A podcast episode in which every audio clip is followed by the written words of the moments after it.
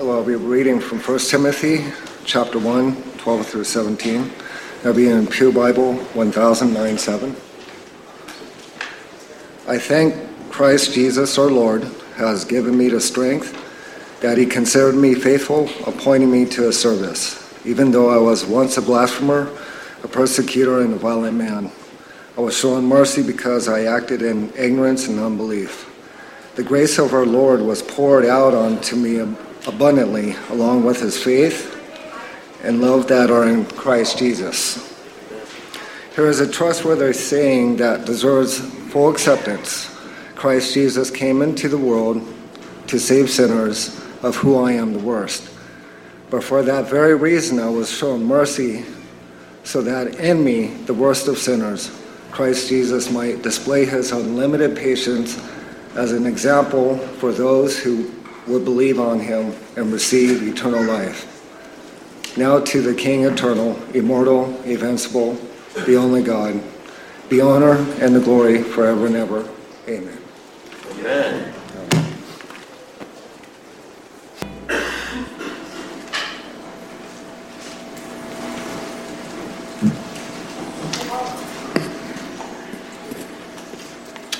Today I will be reading Isaiah chapter 11, verses 2 and 3 from New King James.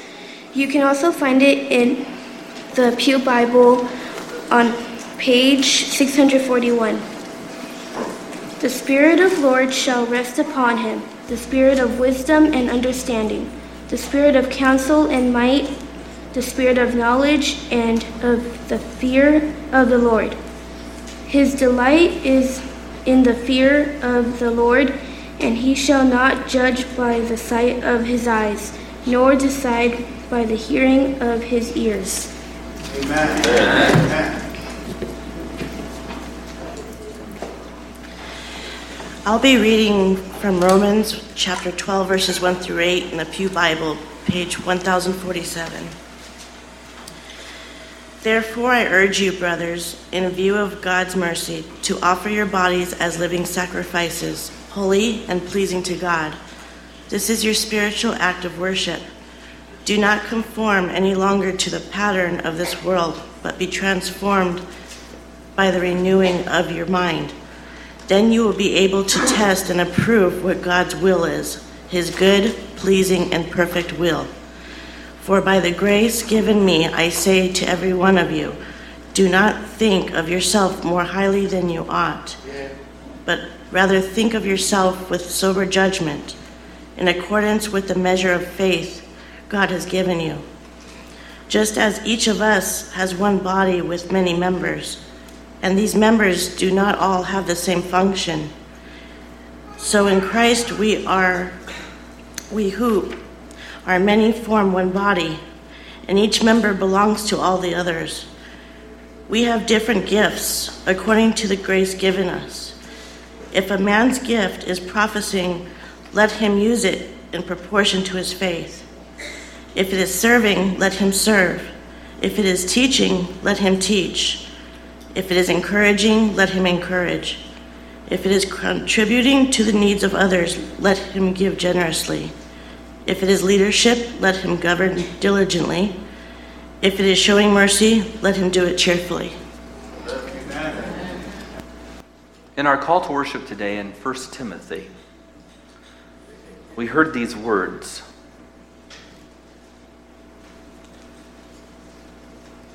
But for that very reason, I was shown mercy so that in me, the worst of sinners, Christ might display his immense patience as an example for those who would believe in him and receive eternal life. Every now and then, uh, I feel compelled to give the worst of sinners speech. And so I'm going to stand before you and confess that it, in at least one way, I am the worst of sinners. I notice that the church, and, and I think many of you share this sin with me, um, so I'm in good company. I notice that this church right now is about 70% full, and it's 1132. It was about 30% full at 1105. And officially, church started at 11. Well, it'll say 1050. We do that so that you have 10 minutes of grace because we're a grace oriented church, not a law oriented church.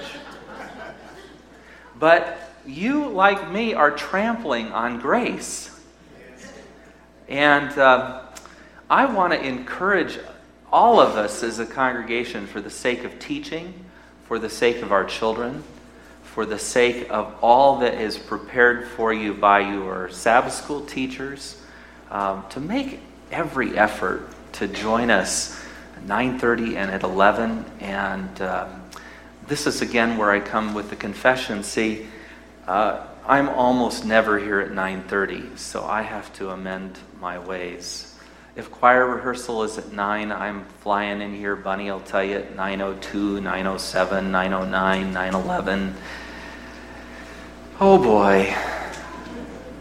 See, I'll be getting out of Sabbath school and I'll meet somebody I have to talk to and then I don't get back to my office until 10:58 and we have to debrief for the service and then it's 11:02 no make that 11:05 and then something so we're starting at 11:07 I am the chief of sinners so uh, accept my corporate apology um, and enter into a, a, a willful decision with me that we're going to make an effort to move forward with God's uh, teaching in a timely way, not because we're legalists, but because we've been given much grace and because there's much to share.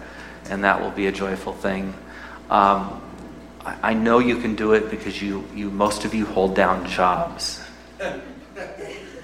And if the job starts at 8 o'clock, you don't show up at 8.45. You just don't. Oh, and please don't call me if you're running seven minutes late to church. It doesn't work like a job like that. I don't want to know. Just come. Come on in.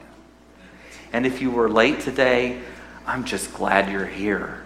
I'm really glad you're here. So, okay, enough of that. Paul isn't really talking about being late in his passage here in 1 Timothy. He's talking about the fact that he bears some guilt for the way in which he understood and handled the early Christian church. Known as the Way, the followers of Jesus were persecuted by Paul and the Sanhedrin. They were considered to be a dangerous sect, an offshoot teaching a terrible heresy.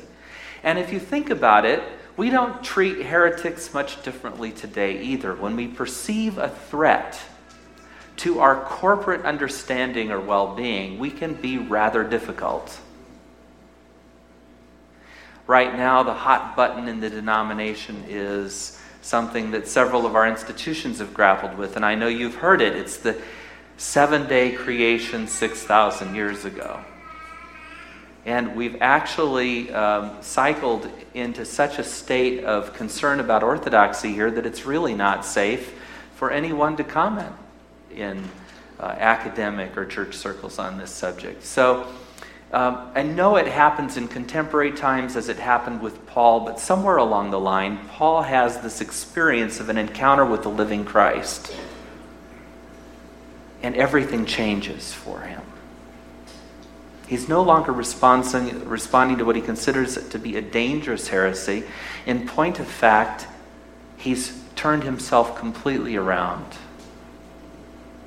And he considers it grace and great mercy and a wonderful privilege that out of his state of ignorance from which he did these terrible things, God has not only forgiven him, but God has called him and given him a work and a purpose, given him a plan, given him a people to reach.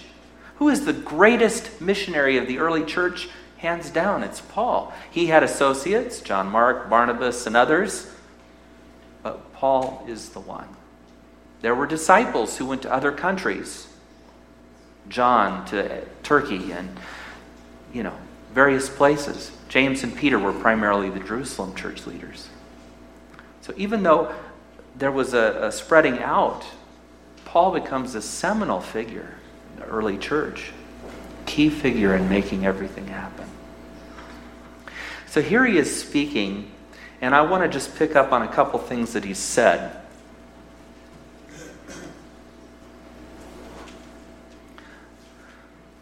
I thank Christ, this is verse 12, chapter 1, verse 12 of 1 Timothy. I thank Christ Jesus our Lord who has given me strength, that he considered me trustworthy, appointing me to his service. Now, that sentence has great uh, import because it wasn't just Paul that he trusted appointing him to service, it was you too. And me. The thing about God is that even when we fail, he doesn't just forgive, he trusts. Now, that's a very different concept for most of us. There's a whole spectrum of people here. People who, you know, have the motto, fool me once, shame on you, fool me twice, shame on me. You're not a people of second chances. If you are, you're certainly not a people of third chances. There are those of you who are doormats and get run over by the bus time and time again and stand up and wait for it to happen all over again. A whole different set of problems there. So there are there's a great spectrum of, of sort of predispositions or personalities, if you will, among us. And yet, what God teaches us, what God informs us of by His own choices and actions is I know you've failed. I know that you're not worthy, but I've declared you worthy. I've chosen you. I've called you. I've redeemed you, and I'm going to trust you.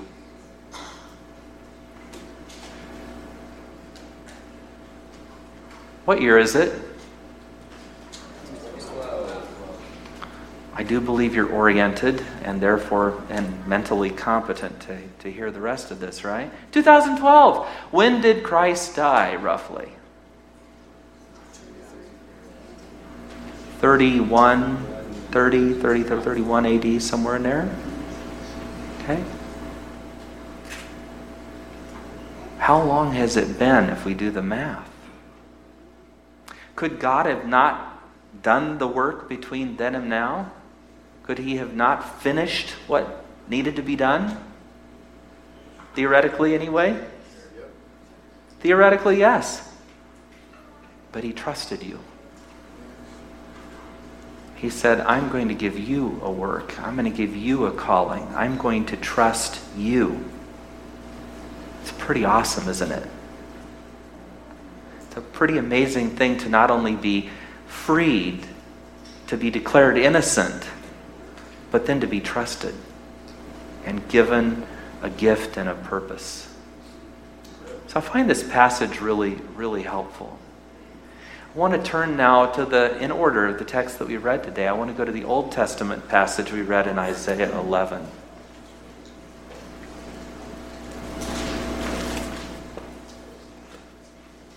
I don't know how many of you realize it, but when we talk about the gifts of the Spirit, when we talk about how God has equipped the church to function, it isn't a new thing. It is from old.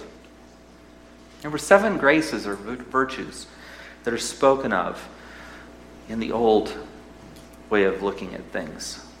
Nowadays, most of our spiritual gifts lists are about 25 long, but this one is seven. A shoot will come up from the stump of Jesse. From his roots, a branch will bear much, much fruit. Of course, you know the story here, or at least I, I hope you do. In 586 BC, the Babylonians took Judah. The tree was cut down, so to speak. Jesse's lineage was cut off, so to speak and a shoot comes from the stump of Jesse. Who is this? Jesus. Jesus is the shoot that comes from the stump of Jesse.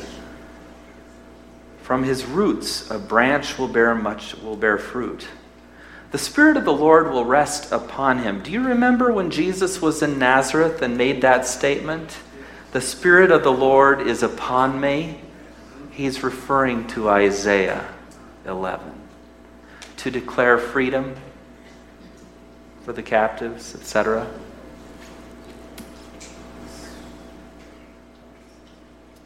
The Spirit of the Lord will rest on him, the Spirit of wisdom. Those of you who know your New Testament passages know that wisdom is one of the spiritual gifts. And of understanding, let's call that knowledge, one of the spiritual gifts.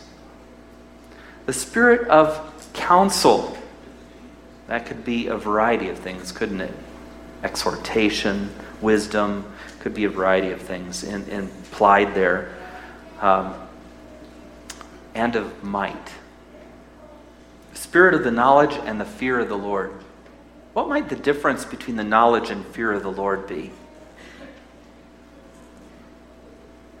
Knowledge, we would say, is what we have here, right? Kind of an understanding, if you will. Where would fear reside? Right here. It doesn't really. We feel it, fear, if we're talking about the emotion of fear, the reaction of fear, we feel that viscerally. But we're talking about a quickening that is a deep and abiding sense of love and respect for the living God. One that takes knowledge and implements it in wisdom. And one that lives life then according to the pattern that God has established and set. It's pretty powerful.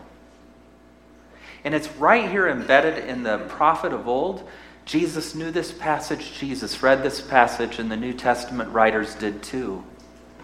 And as they explore what the gift means, not just the gift of Jesus and the Spirit that was upon him, but the way in which he promised that same Spirit to those who followed him and imparted that Spirit to those who follow him. And the gifts and the fruits that come out of that you know the fruits, right? Joy, peace, gentleness, kindness, goodness, patience, etc. Those are the fruits, the results. But the gifts, these are important too.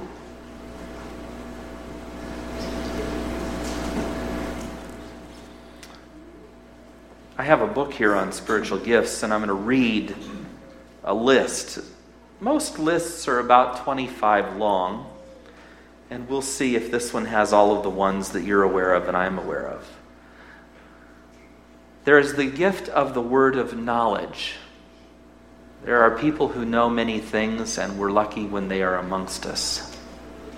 There's the gift of mission or missionary gift. There's the gift of discerning of spirits.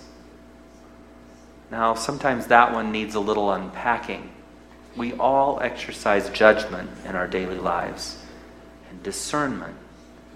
And perhaps this gift addresses that, but it goes even beyond that to knowing whether the source behind something, the inspiration or whatever, might be God's Spirit or other. There's the gift of giving. Now, all of us have this to some degree. We know this to be true because Jesus commends the widow who leaves the two mites. Do you remember this story?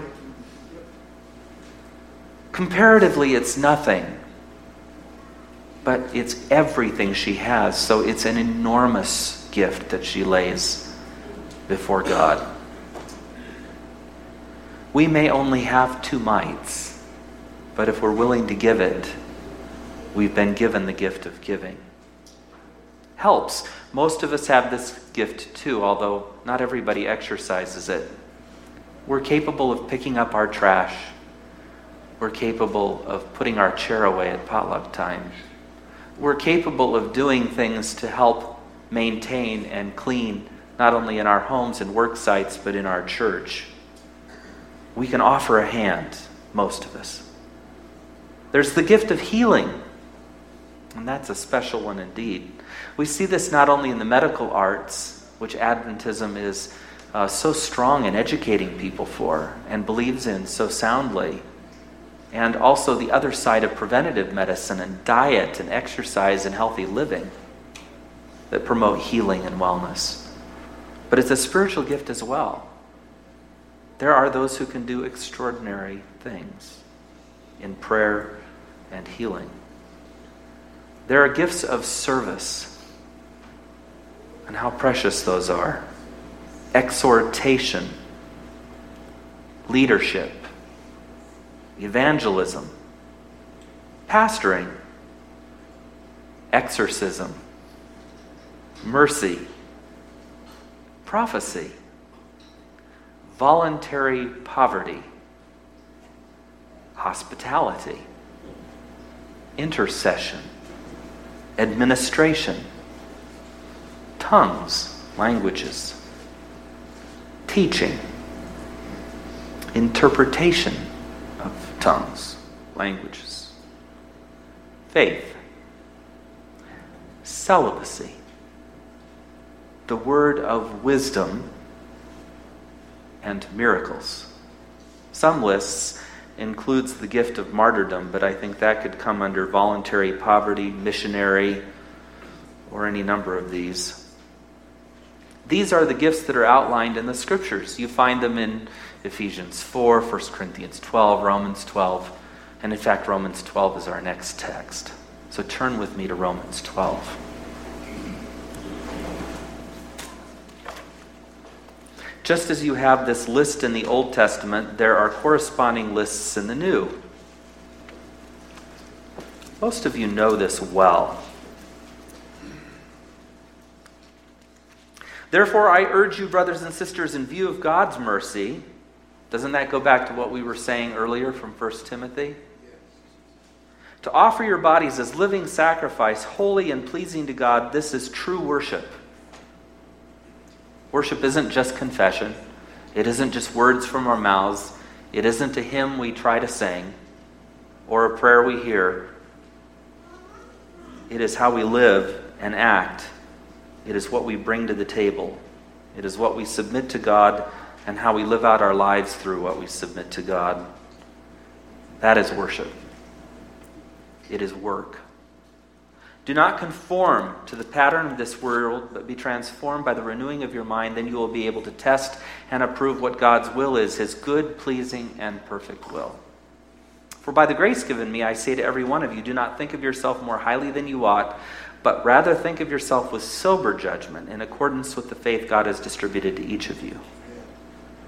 In other words, let's get our heads out of the sky and clouds no unrealistic aspirations. We all need dreams, but let's be thoughtful about what God might really be calling us to and not consider ourselves too good to do it. I'm proud to tell you I've plunged a toilet many a time on this campus. It isn't my spiritual gift. and indeed, it tests uh, me at some levels, but I'm not above it. It's not my calling, but it's not something I'm incapable or unwilling to do. So let's not think of ourselves more highly than we ought, but with sober judgment. For each of us, just as each of us has one body with many members, and these members don't all have the same function, so in Christ, we, though many, form one body, and each member belongs to all the others. We have different gifts according to the grace given to each of us. If your gift is prophesying, then prophesy according with your faith. If it's serving, then serve. If it's teaching, then teach. If it's to encourage, then encourage. If it's giving, then give generously. If it's to lead, do it diligently. If it's to show mercy, do it cheerfully. These are a partial list of the gifts, and Paul is just saying whatever God's given you to do, do it joyfully, wholeheartedly embracingly. The most important sentence here, I think, is not that we're one body or that we have many parts or the illustration in general or even Christ's headship. All of those are true. The most important part for me at this juncture, in my experience anyway, in my walk with God, is that we belong to one another. That's really powerful. We belong to one another, which means that, in a sense, our calling is no longer to consider just what works for me or what's always convenient for me or what it does is it removes the idea that consumerism in religion is okay. We're so used to being consumers. We thrive on it. I can remember some years back getting a tax refund. And I was such a cocky consumer that while I wandered around this department in, I must have been Macy's for a long, long, long, long, long time, and nobody paid any attention to me, and nobody uh, helped me find what I needed to find or whatever it was. And I had specific things I wanted to purchase. I finally found a manager and said, What does a guy have to do to spend his money here?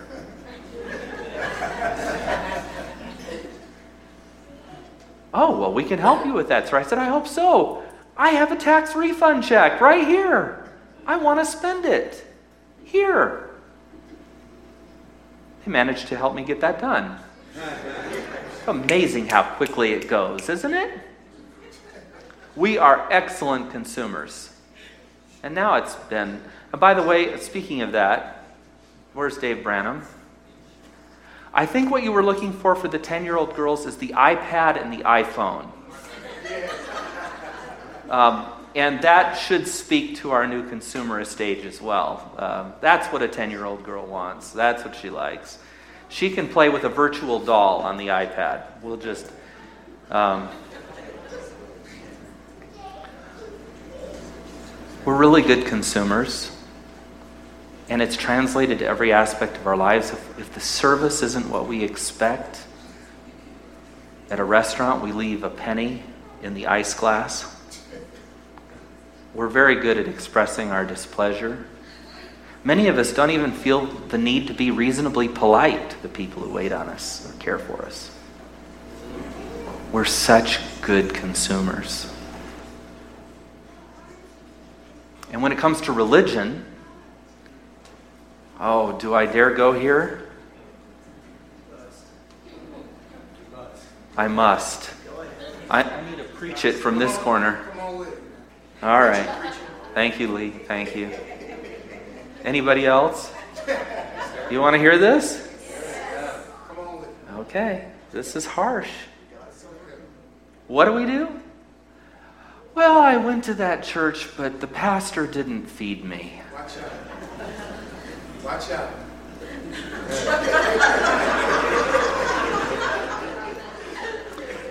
How do you tell somebody when to speak and when to be quiet? It's just, no.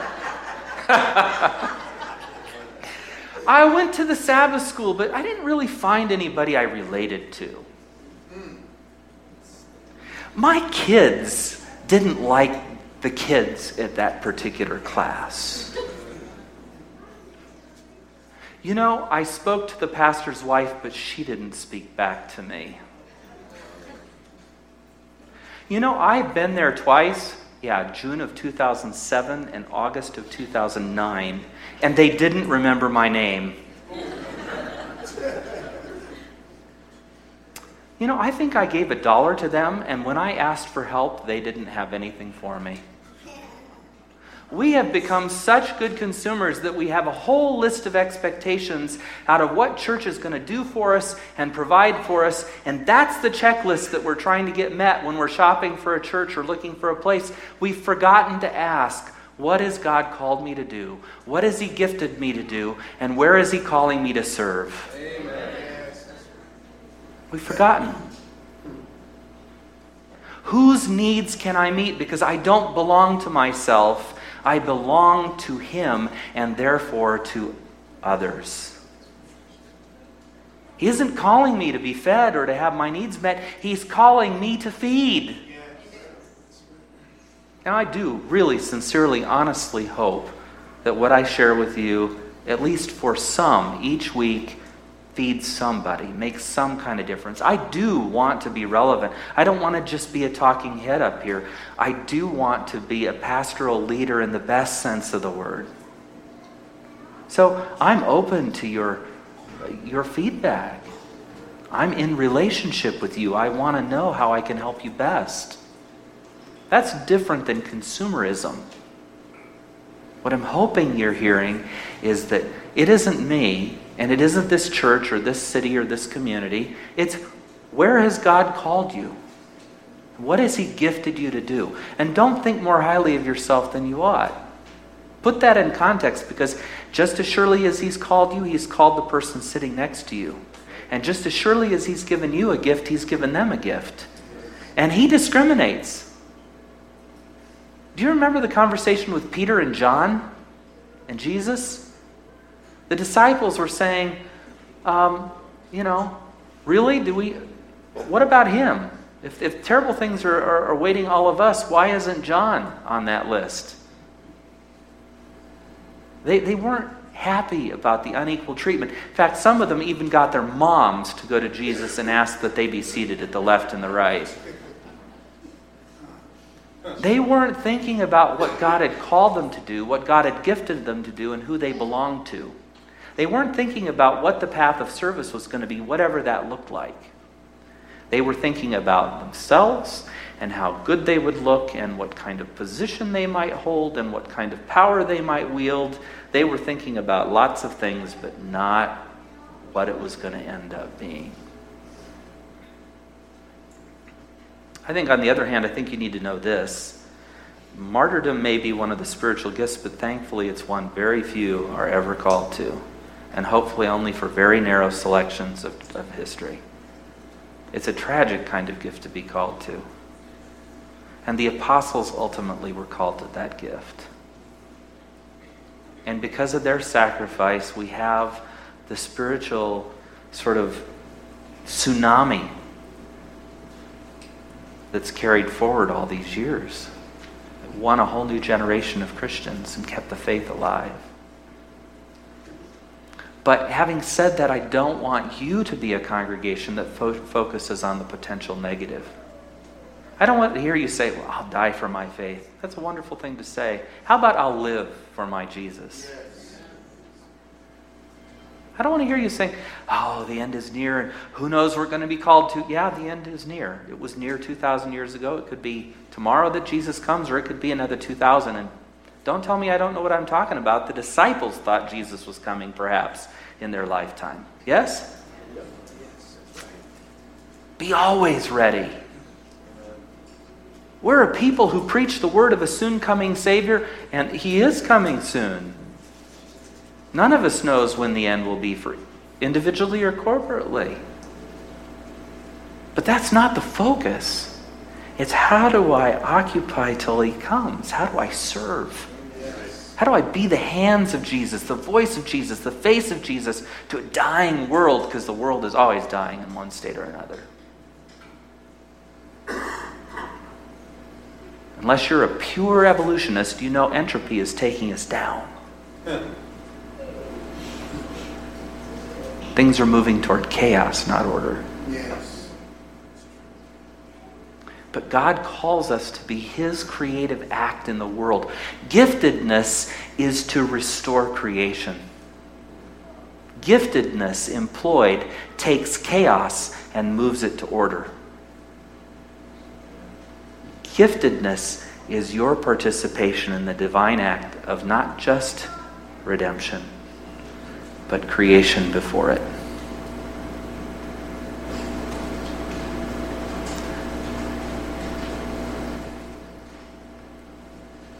We have more to do than we have time, energy, or bodies for. There's always something new. It isn't my job per se, even though I'm paid staff, or Travis's, or the elders, or even the deacons. It's all of our jobs. It's all of our work. It's a corporate thing.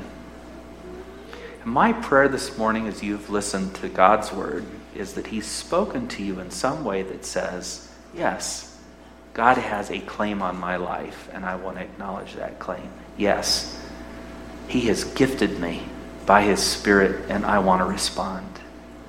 Yes, having gifted me and now me responding, I'll go where He calls me to go. I'm ready to serve. And I hope that that's here. For a few of you, it won't be. But I hope that that's here. And I hope that I'm speaking now to so many of you who've not been here and involved for many years. If you, so many of you, this is such, I just have to brag about my church here for a minute, our church. So many of you take this seriously. It's fabulous. So many of you know your talents, your gifts, your spiritual walk, and you have been walking with God, actively employing those gifts in service to Him, not just in this church, but in your families and in your communities and in your workplaces. Good for you. Thank you. God bless you. That's awesome. So many of you. And I would say this church is as healthy as it is because an extraordinarily high number of you have exercised your gifts in this context through time. But we are blessed because so many of you are attending here, or have been coming here a few times, or been here a while, but been here less than a year, less than two years. You may not yet have, have figured it out or had a chance to, to know what's what. We want to work with you on that. We want this to be a place where you can belong to us and we can belong to you. And where God's work and service gets done because everybody's decided to put their hands to it. Everybody's listened for the call. I can't spiritualize it beyond that. Wisdom is, after all, the enactment and implementation of knowledge. The fear of God, after all, is the love and respect that leads us to obedience and service. It's not the knowledge. And what we need in this world is not people who know more things, although knowledge is a wonderful gift, and I hope you're all pursuing it. We need people who will be wise. We need people who will live out the fear of the Lord. For he is great, and he is mighty, and he is generous, and he is holy, and he is ours.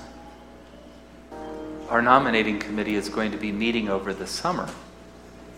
And we've decided this year that we're going to help all of us know who want to know their spiritual gifts.